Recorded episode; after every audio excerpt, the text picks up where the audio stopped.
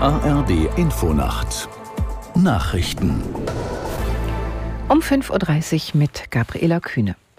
Die israelische Armee hat nach eigenen Angaben die Stadt Gaza umstellt. Ein Militärsprecher teilte mit, mehr als 130 Terroristen der Hamas seien, so wörtlich, eliminiert worden. Aus der Nachrichtenredaktion Diane Batani. Die Soldaten lieferten sich demnach heftige Kämpfe mit der Hamas. Zuvor hieß es, die Streitkräfte seien mit Hilfe von Artilleriefeuer und Panzern vorgerückt. Auch ein Hubschrauber und ein Marineboot seien im Einsatz gewesen. An der israelischen Nordgrenze gibt es offenbar schwere Gefechte zwischen Israel und der libanesischen Hisbollah. Israel meldete einen Angriff auf Stellungen im Nachbarland.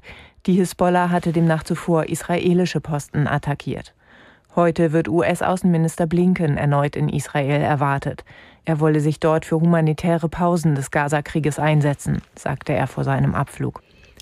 Das US-Repräsentantenhaus hat neue Hilfen für Israel im Krieg gegen die islamistische Hamas auf den Weg gebracht. Der Gesetzentwurf der Republikaner sieht eine Summe von rund 14 Milliarden US-Dollar vor. Unterstützung für die Ukraine ist darin nicht eingeplant. Präsident Biden dagegen hatte ein Hilfspaket für Israel und die Ukraine in Höhe von mehr als 105 Milliarden US-Dollar beantragt. Bundesaußenministerin Baerbock reist heute in den Kaukasus. Dort will sie in Armenien und Aserbaidschan vor allem über den Streit der beiden Länder über die Region Bergkarabach sprechen. Aus Berlin Markus Sambale. Annalena Baerbock setzt mit ihrer Reise auch ein Zeichen, nämlich dass trotz des Kriegs im Nahen Osten andere Krisen nicht vergessen werden sollen, wie etwa der Konflikt um die Region Bergkarabach, ein jahrzehntelanger Konflikt, in dem tausende Menschen getötet wurden. Vor eineinhalb Monaten eroberte Aserbaidschan schließlich das Gebiet. Außenministerin Baerbock will sich für eine Deeskalation einsetzen. Sie spricht nacheinander mit beiden Regierungen, heute in der armenischen Hauptstadt Erivan und morgen dann in der Aserbaidschan aserbaidschanischen Hauptstadt Baku. Niedersachsens Ministerpräsident Weil lehnt es ab, Migranten nach ihrer Ankunft in Europa für Asylverfahren in afrikanische Drittstaaten zu bringen.